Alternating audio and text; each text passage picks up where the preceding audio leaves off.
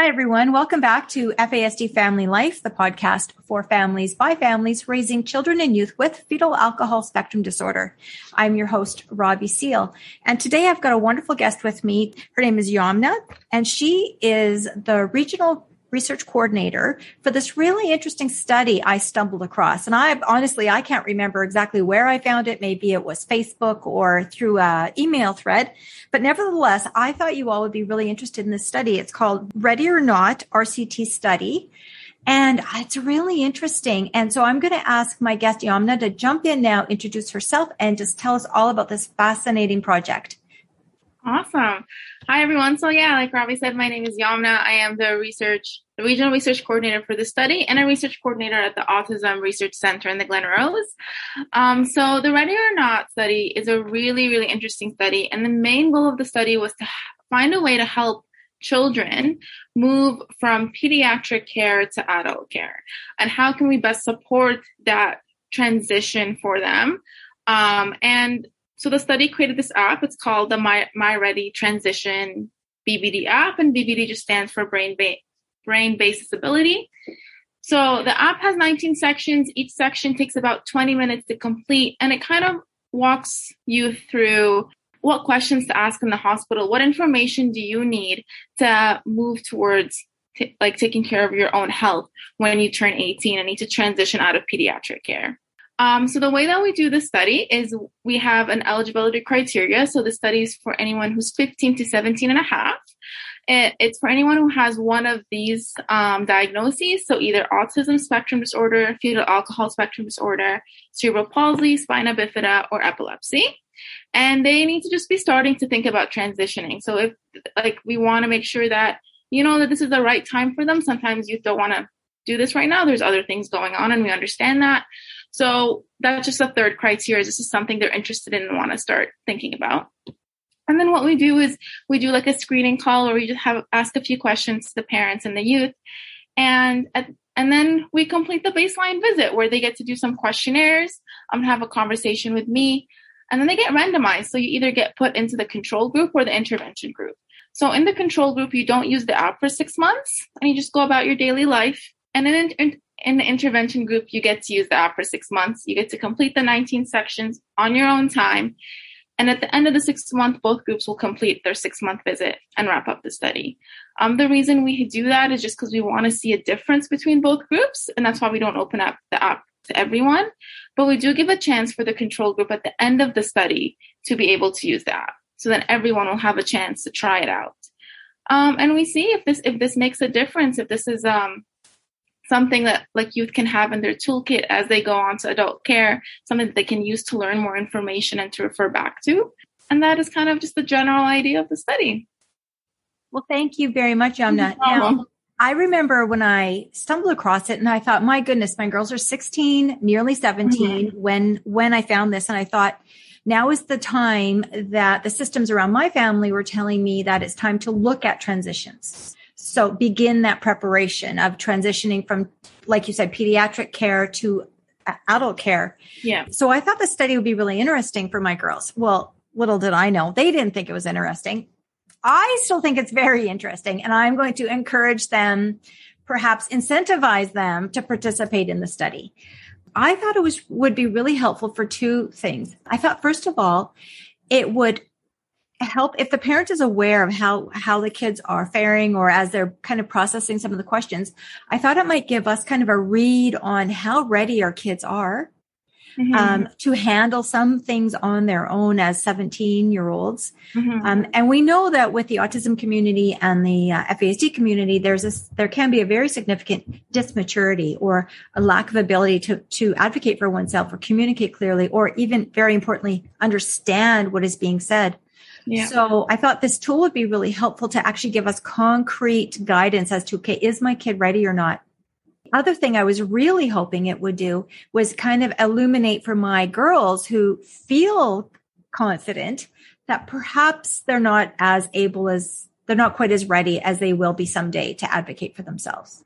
Mm-hmm. So I thought it might be useful for me to, um, and for other parents, perhaps, like it's a very important tool to, to, for our kids to develop some readiness skills, but also yeah, for us to be able to have a conversation with the kids like, okay, maybe you're not quite ready. What about if we do a shared decision making where, or we have um, some kind of documentation where it says mom or dad still have to be in the room with you as an adult receiving medical or psychiatric care?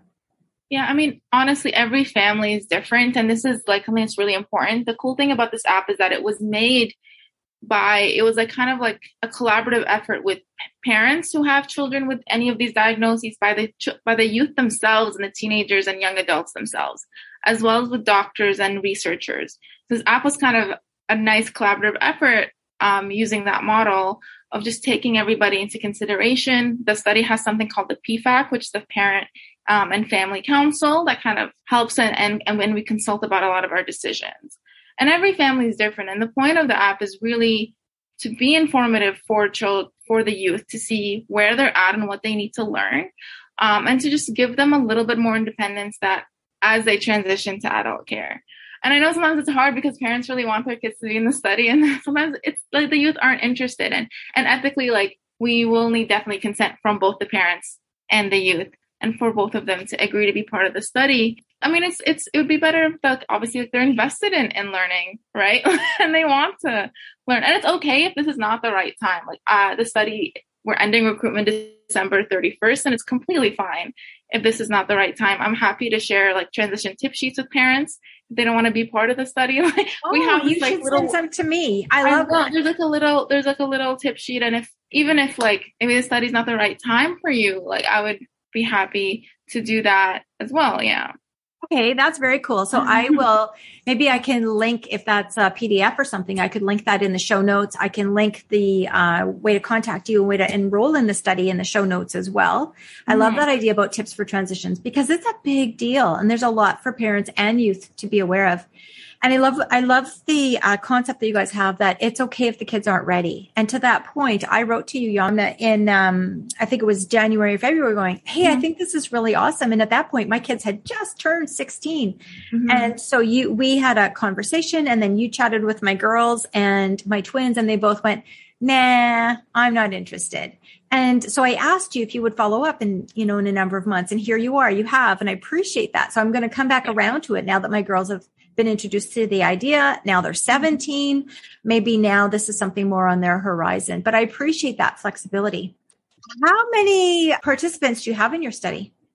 Okay, so just in Alberta right now, we have about nine participants, but I I need to double check these numbers because I don't want to guess, but I think we have like about 30 to 40 across Canada so far.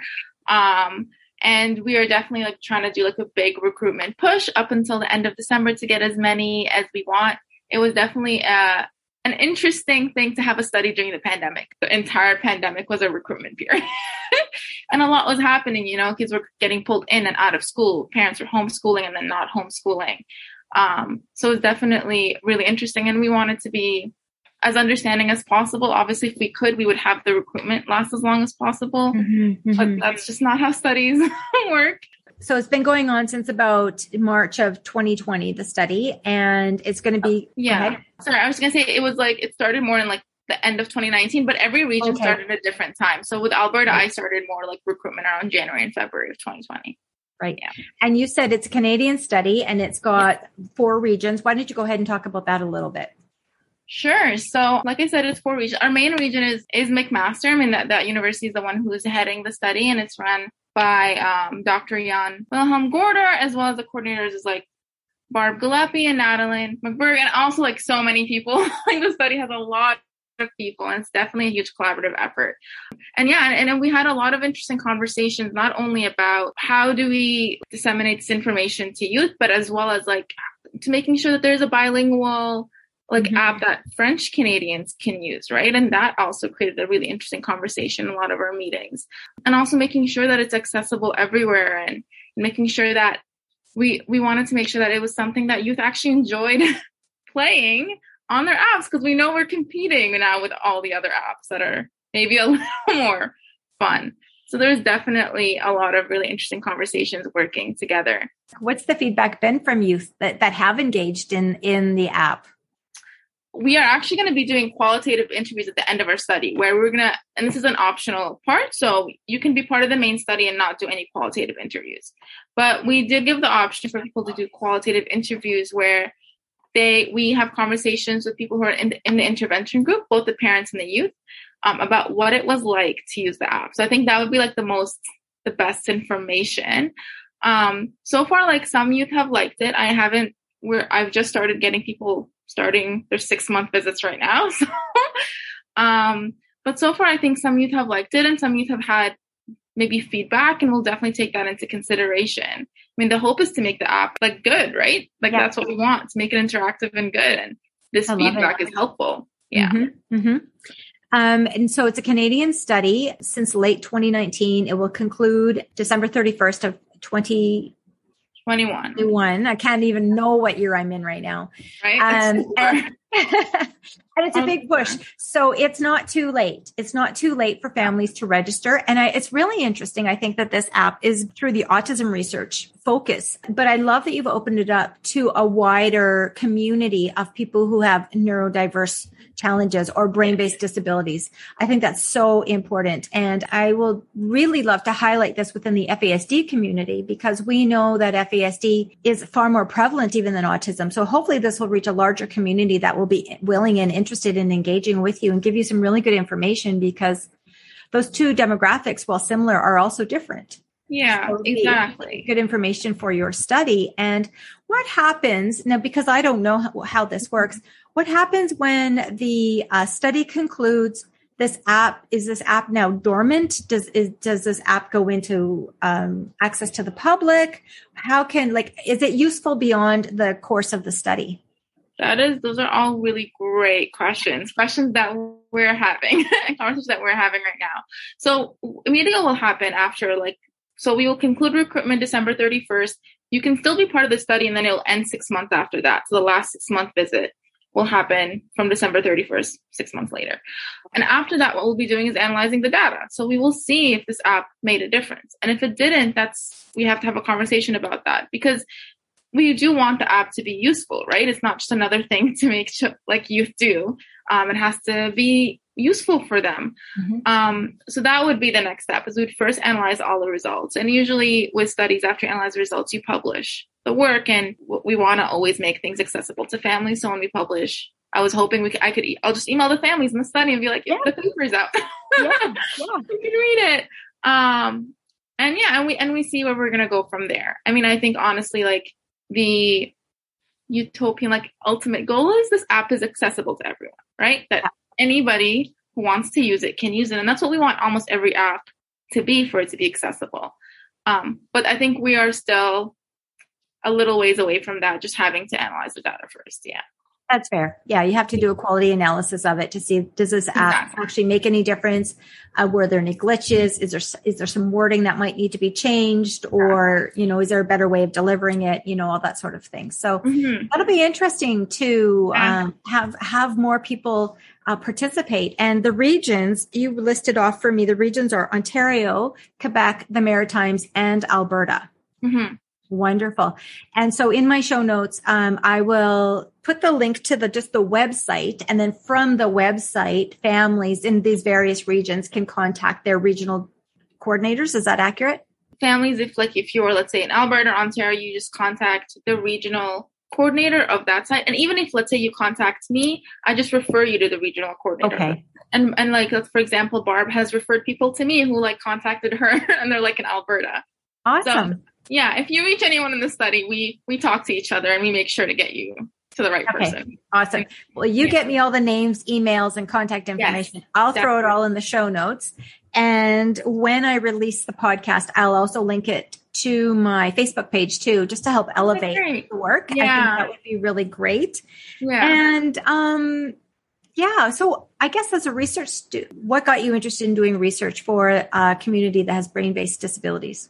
That's a, honestly a great question. So I have been really interested in working with youth for a long time. So I've been volunteering with Boys and Girls Club and, and I've always really wanted to work with children. I wasn't sure um, in what capacity I wanted to work with children. So I dabbled as every university student does. I was like, I'm going to try everything. so I joined a research lab um, and I volunteered there. And I volunteered in two different labs. One was like a developmental psychology lab, and one was a lab that actually catered to youth have FASD. It's called the ACERT lab, and it's it's run by Dr. Carmen and Dr. Jackie Pei. And that is where like my interest really started, and I started realizing this was such an, such an interesting topic, as well as like sometimes maybe like like you said before, not one that is well known or well maybe like represented enough or talked about enough. And and with that, I just started to wanting to expand my experience and learn more. Um, and I applied to be a research assistant at the Autism Research Center, and I was lucky enough to work with a great team here, and I was there for two years. And recently, I transitioned to becoming a research coordinator here.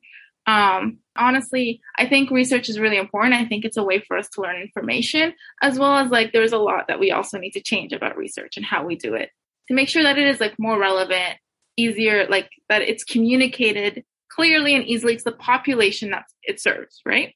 Mm-hmm. Um, yeah, I think so. I I love your journey. That's really cool. You were like yeah. you're working with youth. What else is available to work with kids? Like you know, yeah. it isn't all front facing. It isn't all. No. Um, although you do get some front facing time with kids, but you aren't right on the. You know, you aren't right down in the trenches. You're in a nice mm-hmm. kind of clean clinical environment. You have the opportunity to meet the kids yeah. and their caregivers yeah. and to get a sense of what some of those struggles are. And then how can research move forward the interventions? How can we become more adapted and more, um, you know, fine tuned what we're providing for people who are in the trenches, like parents and the youth yeah. themselves. And I know as a parent raising four kids with FASD, I've appreciated the work of, of researchers and we've been, we have participated in studies at the Glenrose where you said mm-hmm. you're located, the Glenrose FASD studies. And I really value that work. So, uh, which is why I invited you to speak on the podcast today, because I wanted to elevate the work that you're doing, the elevate, elevate the work of this particular study. And it's my hope that going forward, I will have opportunity to speak with other researchers and and and share with the people that listen to this podcast um, what what research is available, what they might be interested in, and how they might be able to participate. So that you know, I'm serving my community by sharing the research information, and that also serves your community by giving you more participants. I hope. no, we thank you, and we really, really appreciate it. I mean, honestly, like research does not happen without the parents and the youth, right? Like this is. We are your guinea pigs. You need us. exactly. we need you. Like this is a, I like to think of it as like a mutually beneficial relationship. That's the best way, right? That we we help each other out. And I definitely, you know, a lot of the work I've done, like what parents do and, and all the like the extra time to be even involved in research aside from your own responsibilities always amazes me because it's it is like it is completely voluntary you don't like need to be yeah. doing this right like it's extra mm-hmm. time and you can withdraw at any time and parents do all of it. They do the come in and do the assessments and fill out all the questionnaires and do the phone oh, interview. We are experts at questionnaires. we may we might hate them because they are, you know what? And from a parent perspective, I'll just drop this one on you. And you've probably heard it before, mm-hmm. and then we'll just wrap it up. But sure. Sometimes, as parents, when we do fill out the questionnaires, that to, to do so usefully for research or to do so usefully for an evaluation, we often on paper have to depict our child in their worst possible state. Yeah. We know what that can look like for our child and we know how stressful that is mm-hmm. to um to meet our kids in that place. But it is so heartbreaking for us as parents to actually have to write it down on paper that says my child does you know has does not have adaptive functioning in this area or struggles in that area. Yeah, and so while i recognize it's very important for research and it's very important if we are to get any kind of services that we need it's also really heartbreaking for us as parents. Like it, it elevates our stress that day and maybe even the day after because we've had to kind of call to mind the realities of the struggles our kids face. So I appreciate your sensitivity and your warm demeanor too, because that really helps us to create this safe yeah. space where we can be vulnerable because it's, it's hard to be that vulnerable. Um, and to be that, that transparent with this is what life can really be like for our families. Exactly. And, and we understand, like, I mean, those questionnaires can be tough and they can ask tough questions and, and that they are just depicting like i mean as much as they can on paper it's not a 3d full mm-hmm. picture of who your child is and their personality and the amazing things about them. And there's a lot right? A person is complicated. Um, but these questionnaires can only go so far and that can be really hard to Absolutely. To so I, yeah. yeah, I love that. It's just important yeah. to recognize that. I think, and for parents, like I know I felt that too, but then I have to remember, okay, well, this, this document is serves a purpose, but yeah. it isn't, it isn't the entirety of my child. Like my child mm-hmm. is just like you indicated, is multifaceted with yeah. strengths and personality and temperament and interests and, mm-hmm. and areas of struggle, but lots of areas of hope too. So we just need to bear that in mind and just kind of get through the tough stuff sometimes. Well, well, Yamna, thank you so much for your time and sharing about this really interesting study with me called the Ready or Not study. I think it's fantastic, kind of helping kids to identify what are some of the skills that they need to transition from pediatric care to adult care. And that's a big yeah. step. So yeah. thank you very much. No, thank you so much for having me on here. Really, really. I enjoyed our conversation. Me too. Me too. Okay. Well, and I look forward to hopefully speaking with you again about some future research. Who knows where, what study yeah. you'll be coordinating next. And so we will have this ongoing dialogue, I hope. Definitely. Of course. Okay. Thank you so much. No problem. Well, I hope you enjoyed that conversation I had with Yamna of the Ready or Not study. I thought it was really interesting, and I, I hope you do too. And if you're in Canada and you have a child within the correct age range, uh, 15 to 17, I think she said it was. I hope you participate in the study because the more information we can give them about our children with FASD, the more uh, they can develop an app that speaks to the needs of our kids. So if you can participate, I encourage you to do so. And I want you to know that uh, FASD Family Life Podcast is here for you too. It's the podcast for families by families raising children and youth with FASD. And I have some really uh, fun episodes coming up. I have an episode coming up very soon with uh, Barb Clark of NACAC, and she's going to talk with us about a new FASD training that they're having, a conference, one day conference. And so I encourage you to participate in that. That will, that episode will be coming out in a couple of days. Also, at the end of the week, we're going to talk about Christmas. We're going to talk about holiday sanity, sanity savers and some ideas that I've gathered in my research to help you prepare uh, to have a nice, relatively calm Christmas uh, day with your family. I hope that sharing my experiences and my FASD education with you will help you feel connected to someone who knows what it is you're going through. And I can offer a little education, encouragement, and empowerment to you as you raise your kids with FASD. If you found this episode on Facebook or LinkedIn, please drop a comment in the comment section. And I would appreciate it if you leave a five star rating wherever you get your podcasts in Apple or Stitcher, iHeartRadio, wherever you listen.